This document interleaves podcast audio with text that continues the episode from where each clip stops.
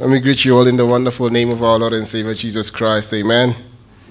We thank God for bringing us together this morning, um, even when the weather is cold and uh, the uh, blanket suggests that you stay in bed and you still fight them off and, and still come to church. And we praise the Lord for that. Amen. Praise the Lord for Him and uh, His Holy Spirit just uh, moving our hearts to see uh, the importance of fellowship and, and, and coming together as Christians and as believers to encourage one another in the ways of the Lord, to sing together and to hear God's word. Amen. We continue looking at God's word. Let me, before that, uh, let me welcome uh, uh, Mr. Honte, Tata Honte in our midst and uh, welcome, get to know him. Um, it's his first time here, and uh, so get to, to know him. Um, we continue with our series in the book of James, uh, the letter that James writes to the uh, believers in the dispersion, the Christians in the diaspora, those who had left Jerusalem because of persecutions and were outside Jerusalem. And so now James writes this letter to them as they are experiencing um, various things in their lives. And um, as he writes this letter, we see in chapter 1 that they were experiencing pers- um, and, I mean, trials and, and, and temptation. And um, um, they had a different response to God's word. So James keeps addressing these different issues. And, and we see now in chapter 2, as we progress with the letter, chapter 2, verse 14, we're going to look at verse 14 up until verse 20 today. Um, but James's thought actually ends up in verses 26. Um, we'll look at it in two weeks, uh, verses 14 to 26. So today we look at verse 14 up at, until 20. Let us look at God's word and we look at it on the subject of, or the theme of, the autopsy of a dead faith. The autopsy of a dead faith. Let us read from God's word, James chapter 2, verse 14 up until verse 20. I read from the ESV. Follow me as we hear God's word this morning. What good is it, my brothers, if someone say to his um, someone says he has faith but does not have works? Can that faith save him? If a brother or sister is poorly clothed and lacking in daily food, and one of you says to them, Go in peace, be warmed and, and filled, without giving them the things needed for the body, what good is that? So, also, faith by itself, if it does not have works, is dead. But someone will say, You have faith, and I have works. Show me your faith apart from works, and I will show you my faith by my works. You believe that God is one, you do well. Even the demons believe and shudder. Do you want to be shown, you foolish person, that faith apart from works is useless? And this is God's word thus far. Let us pray.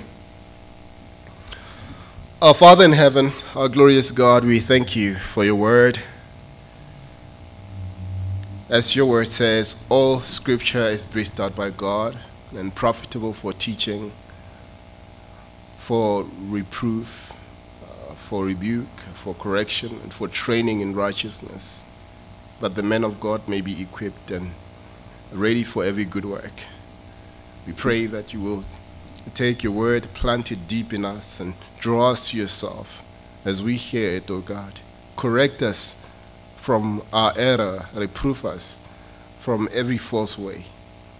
Glorify your name by speaking to us this morning. In Jesus' blessed name we pray. Autopsy of a dead faith. Autopsy of a dead faith. And see, the, the purpose of, a, of an autopsy is to determine the cause of death. What brought about death? The, the pathologist or the coroner, uh, the, the, the, the person, the, the, the medical doctor who works with dead bodies, examines a, a dead body to determine the cause, uh, uh, the mode, and the manner of, of death. In most cases, in, in performing an autopsy or a post mortem, um, which is a word that most of us know, it, it can be seen what could have been avoided that caused the death. The, the, the coroner or the pathologist can look at the dead body and, and see um, that if this and that were avoided, the death would have been avoided as well. Now, now, James here in chapter 2, verse 14 to 26, addresses the issue of a dead faith. Uh, picture him as a spiritual pathologist with this dead faith lying on his back. He examines it to determine what brought about a dead faith, what brings about a dead faith, and how this kind of death can be avoided. One might rightly say that this is the heart of the, the letter of James. Remember that James's great concern here is to show how Christianity is not to be confined in the area of profession alone. But profession must inevitably be followed by action conforming to the profession. Right? In fact, the whole letter of James can be summarized in four words practice what you profess. Practice what you profess.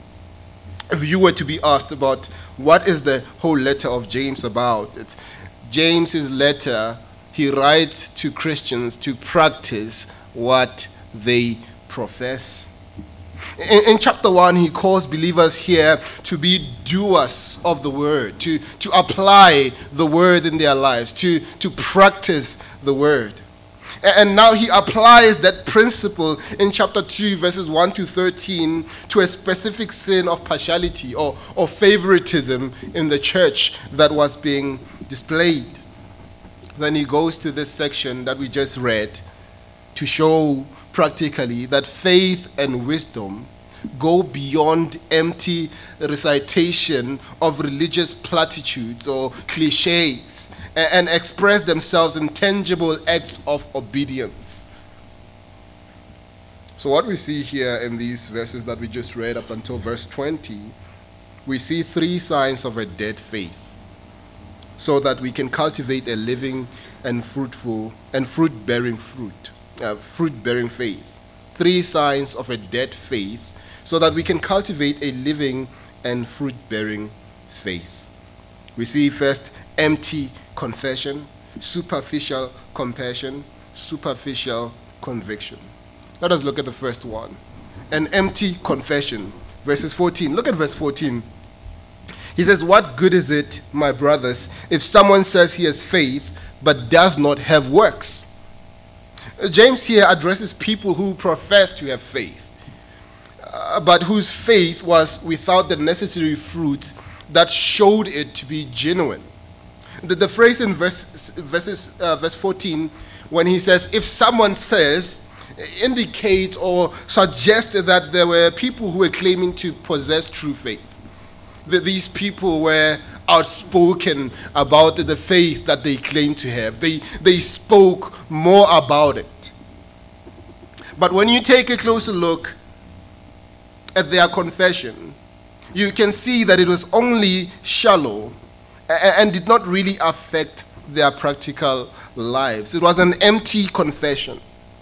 It is like a politician who, who speaks of the high standards of health, Uh, of, of health care in our country, but when he becomes sick, he checks himself in a private hospital. Or a minister of education who speaks about the quality of education, the high quality of education, but all his children go to private schools. Their confession does not match their action. You see, in his provocative challenge to these people, James poses a question that logically needs a, a, negative response. He says, What good is it, my brothers, if someone says he has faith but does not have works? Can that faith save him? You see, the idea here is that the kind of faith that does not have works is no good and, and cannot save. In other words, it is useless, it is empty.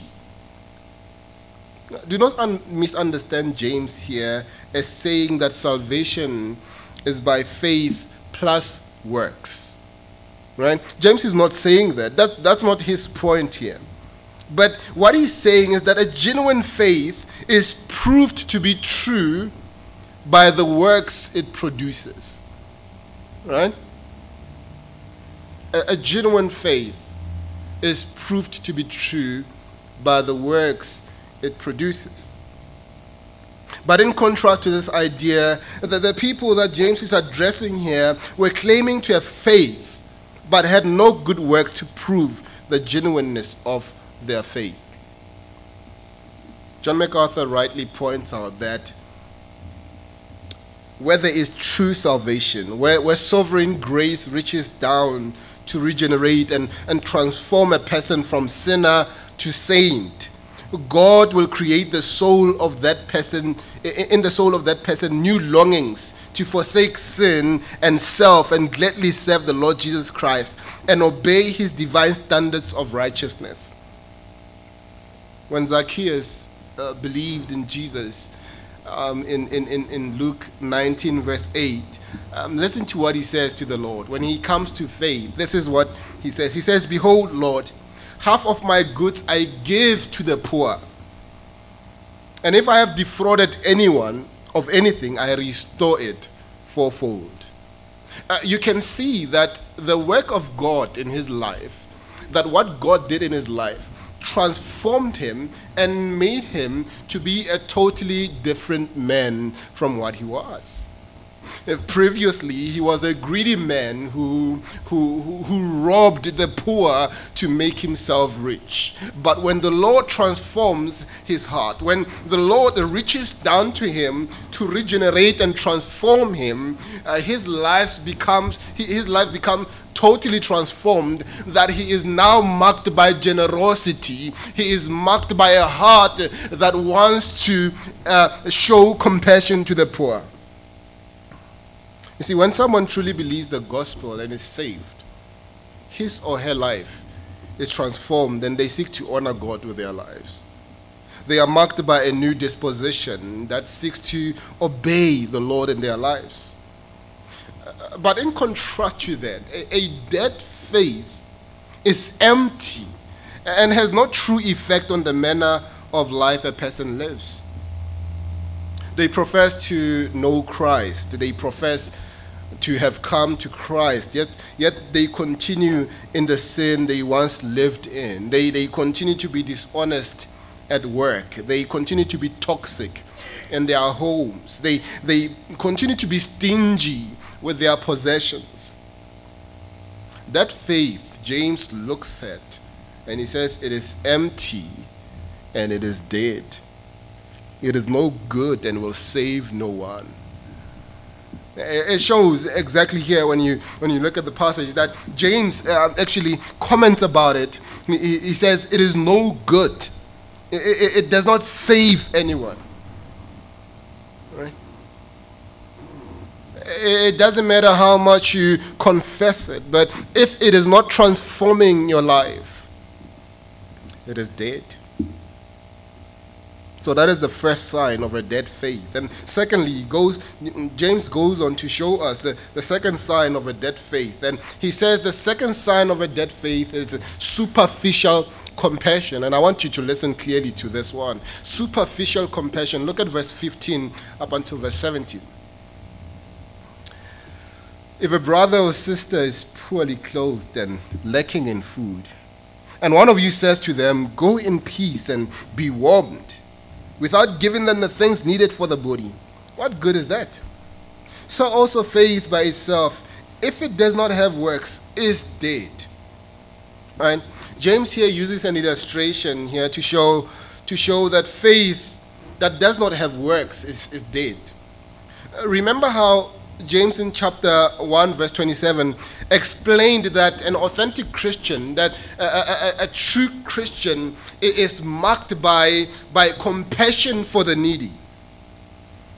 And the, the, the compassion that he speaks about in chapter 1, verse 27, uh, is tangible, right? It is the sort of compassion that brings relief to those who are marginalized and, and, and socially disadvantaged. Uh, but in contrast to that kind of temptation, James here in chapter 2 exposes a superficial compassion, a compassion that only ended with words. There's a brother or sister who has a real need here that James speaks about. He, he describes him or her as poorly clothed and, and lacking in daily food.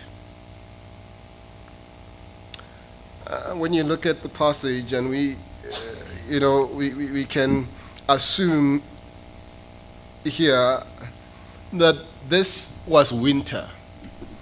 It was winter time because this person, when they, when, who is poorly clothed and who is lacking in, in, in, in daily food, the, the person who looks at him says they must be warmed, right? To go home. And so, so they are they are poorly clothed. They are, they, they, it is evident. It is evident that the state of this person, in the state of this person, that they are poorly clothed, and not only that, but also poorly fed. Right? Now, the logical and Christian thing to do is to seek to meet the needs of this person as far as you are able to. Right? Uh, this is what the scripture calls Christians to do. Think about Proverbs chapter 3, verse 27. This is what it says. It says, it says, Do not withhold good from those to whom it is due, when it is in your power to do it. Proverbs chapter 19, verse 17 says, Whoever is generous to the poor lends to the Lord, and he will repay him for his deeds. Romans chapter 12, verse 13, listen to this contribute to the needs of the saints and seek to show hospitality. You, see, the testimony of Scripture, the, the, expectation from the testimony of Scripture with regards to um, the response of Christians to the poor is compassion. Right? The, the, the, the, Bible expects Christians to be marked by this compassion. And not a superficial compassion, but a tangible compassion. But these people are different. Although the Word of God clearly calls us to show compassion to the needy by meeting their needs, these people that James is addressing were marked by a different kind of compassion. Uh, it's a compassion that was superficial. Yeah, there's no practical outworking about it. Notice what the, the response of this to, the, to this brother or sister in need is. Go in peace, be warmed and, and filled. And James says, he comments, he says, without giving them the things needed for the body. Uh, this kind of compassion, it's a, it's a pretend compassion. Uh, James says it is no good it is useless. It is not the compassion that God calls us uh, to show.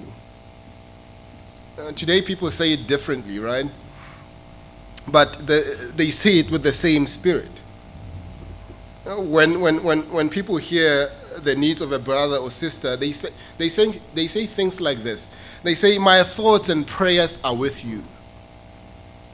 My thoughts and prayers are with you. How lovely. You see, brothers and sisters, when someone is hungry, your thoughts and prayers mean absolutely nothing.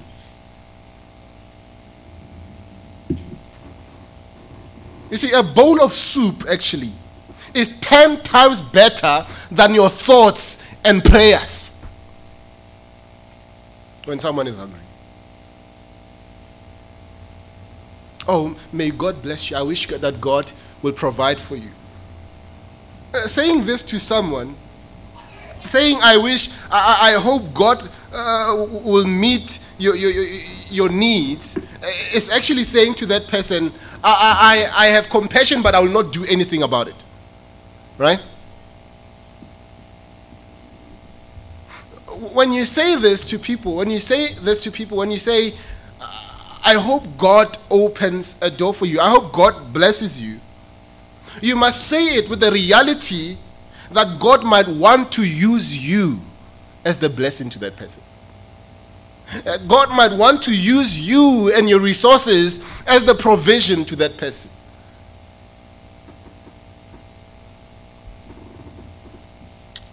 First John chapter 3 verse 17 to 18 James makes the same comment actually he says this he says but if anyone has the world's goods and if anyone has resources if anyone is blessed with, with resources with material things with financial things and sees his brother in need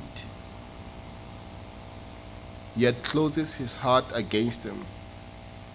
How does God's love abide in him?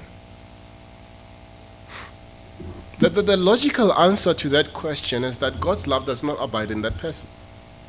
Right? They have the world's goods.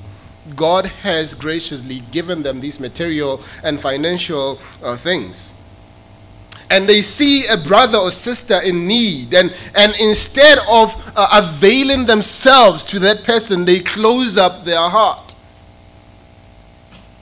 And, and, and, and John here is saying you cannot hold a greedy heart on one hand and hold uh, uh, uh, the love for God at the same time. That's impossible. These two are on, on two different poles. Then he goes on to say in verse, six, verse 18, Little children, let us love, let us not love in word or talk, but in deed and in truth. Right? Uh, uh, uh this is what John is saying. He says, Love is not best displayed in, in, in words and in talk it's easy to talk, right? It's easy to, to, to, to, to, to, to, open your mouth and, and let words come out. But uh, what John is saying is that words must be followed by actions. Are these people that James is talking to here, uh, they appear godly. They say things that are godly, all these Christian platitudes, all these Christian cliches right? God bless you, but they do not see them as the agent of blessing in that person. They do not see themselves as agents of blessings. And James says about this faith so also faith by itself, faith by itself, if it does not have works, is dead. Let me make this, this comment. Uh, actually, uh, what James is saying here, what James is arguing for, is not, he's not arguing for, for, for, for initially coming to faith in Christ. He, he's arguing for people that are already in Christ and are already claiming faith. And he's saying that when you are in Christ, and, and if, if your faith is truly what you say it is, it must be proved by the fruits it produces. If it does not produce fruits, it is not faith just as the reformers would say, right? The reformers would say uh, salvation is by grace alone, through faith alone. Then they would say things like, but the faith that saves is never alone. The faith that saves is never alone. You are saved by faith alone, but the faith that saves is never alone.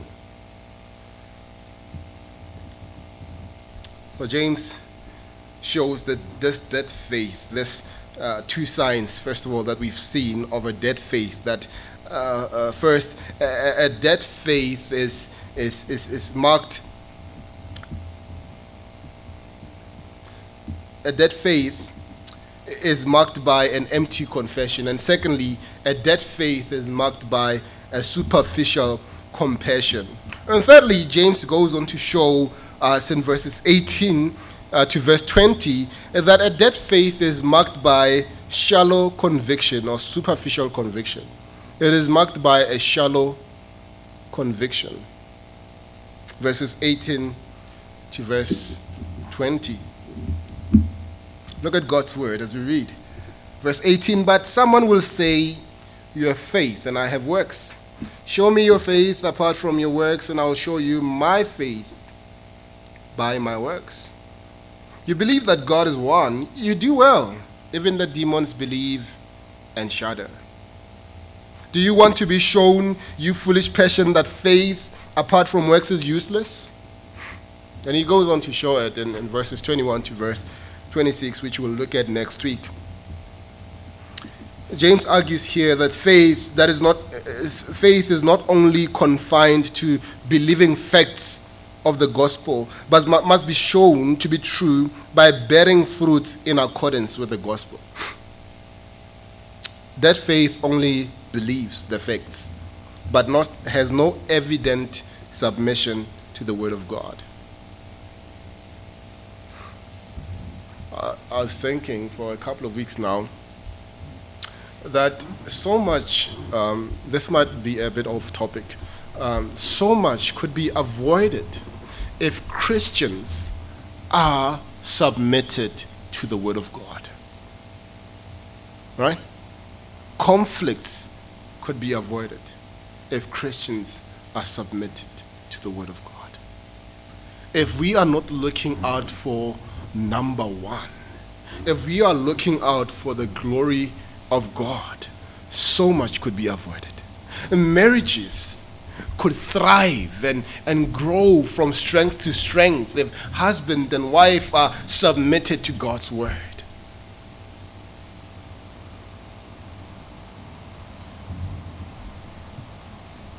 And if Christians are submitted to God's word as well,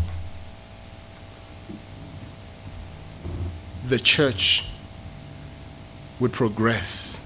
The poor in the church will be taken care of. The needy will be taken care of. Because it's not about first taking care of the needy, it's about first submitting to God's word. And because God's word tells us to take care of the needy, in submission to God's word, we respond with hearts that are committed to God. James here anticipating that people might object to what he's saying about their faith and exposing how their faith is dead, um, responds by using a person who, who objects to this dead faith that does not produce works. In other words, picture two people talking, and one person says, I have faith, right? In verse 14. The person in verse 14 says, I have faith, but their faith is not producing any works. And the second person comes and says, Show me your faith that does not have works, and I'll show you my faith by my works. The, the point is clear here. Uh, the faith of a true Christian is shown to be true by the works it produces. Think about Ephesians chapter 2. Remember Ephesians chapter 2, verse 1 to 10, right? Uh, that's one of the passages I love very much because it, it, it tells uh, the story of our lives from, uh, from um, uh, BC to AD, right? Before Christ to uh, after Christ. And, and you look at verse 1 up until verse 3 verse 1 up until verse 3 it describes our our our dark days our our time when we were bound to sin, uh, our time when we were slaves of sin, when we were dead in sin and trespasses, when we were following the course of this world, the prince of the power of the air, and, and, and, and following um, our flesh as well. And, and verse 4 comes out with a big punch on that old life. It says, But God, being rich in mercy, he has done this. He has, he has raised us up. He has given us li- life because of His love. He has, he has made us new in Christ. By, and then he goes on to argue this and he says, The reason we are saved, we are saved by grace alone in verse 8 and verse 9, not because of our works. But that's not all he says. Consider verse 10 of chapter 2. He says, For we are his workmanship created in Christ Jesus for good works, which God prepared beforehand that we should walk in them. You see that? We are not saved by works, but we are saved to works. Does that make sense? It doesn't make sense, right? We are not saved by works, we are saved by grace alone, right? By God's favor alone, the undeserved favor of God. It is God who saved us. It is not because we did anything to be saved. But after we are saved, God saves us to do good works. Right? It says we are his workmanship. He continues to work in us. And a perfect display of God's, of, of God's working in you will be displayed or seen in you doing good works. Good works are an indication that God is working in you. Right? He prepared these good works beforehand that we should walk in them. And the question is are you walking in the good works that God has prepared for you? Are you walking in them? Is your life uh, evidencing the fact that you are walking in them? Uh, uh, uh, is your life proving the fact that there is true faith and, and God is working in you? In other words, God saves us not by our good works, but He saves us to good works. James addresses the idea of just, just believing truth with your mind, but that does not have any, any, any effect on your heart. He says in, in, verse, in verse 20, You believe that God is one. You do well. It's a good thing to believe that God is one, right?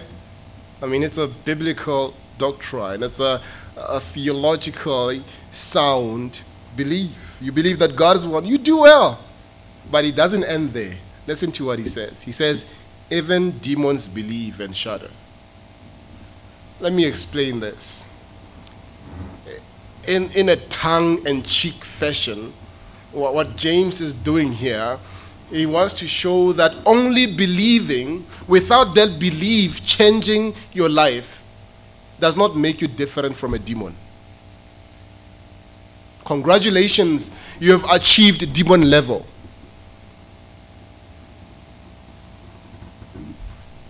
In other words, uh, uh, believing doctrine, believing um, good theology must transform your life. If it does not transform your life, you are just like Satan. Think about it. Satan knows that God is one. Right? In fact, Satan believes that Christianity is the one true religion.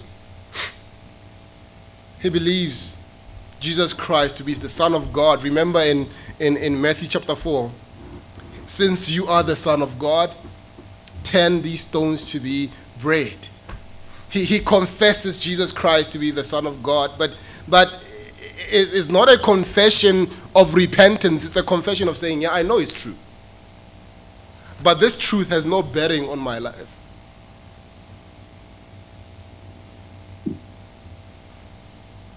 Satan knows about God. Satan is monotheistic. He believes in one God. He believes the truth of Deuteronomy chapter 6, verse 4. Hear, O Israel, the Lord your God, the Lord is one. He believes that. If you believe that, that's good. James says it's, it's good. It's a good start. But if that belief that does not change your life, if it does not lead you to a holy life, if it does not lead you to a generous life, if it does not lead you to a compassionate life, you are just like Satan. And, and, and, and demons here are actually better. They, they are actually better because they believe that God is one and they do what? They shudder, they, they tremble, they, they fear. We believe that God is one, we continue in sin, we continue to dishonor our fellow brothers and sisters in Christ. We do not even care about uh, uh, the sin that we live in. We, we do not shrink back in fear. We do not shudder. Demons shudder. James says, it, it is foolishness. Do you want to be shown, you foolish person? You see that? You see how he puts uh, that word, you foolish person? In other words, to have, to have this shallow uh, uh, um, confession, to, to, have, to, to, to, to have this shallow conviction, to be convicted about this truth, but this conviction does not change your life, is to be foolish.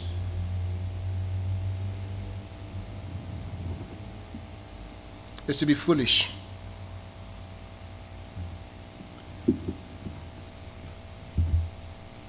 James wants to make sure that these believers have the true living faith. And I wonder this morning, as you hear this word and you are examining yourself, you're asking yourself questions in your mind Is my faith alive? Do I have a dead faith or do I have a living faith? Let me call you to to look at God's word and to consider what God has to say to you today. To see God's word as coming out to, to teach you, to reprove you, to rebuke you, to correct you. Where are you in your journey of faith? You might have been at a stage in your life where at first you had a living faith and you were vi- vibrant in your faith but as time went on in your Christian journey, you felt the strength of your faith waning, losing strength, losing life. Where are you? God calls you to look to Christ, put your trust in Him, to call out to Him, just like that man who said, I believe, help my unbelief. Amen. Our dear Heavenly Father, we thank you. You know us better than anyone can ever know us. You know our hearts, hearts that we are able to hide from people. You know our thoughts, even before they, they come out of our mouth. And so we submit to you, O oh God that you will be the one who draws us to yourself and speak to our lives. Transform us with your gospel. For Christ's sake, we pray. Amen.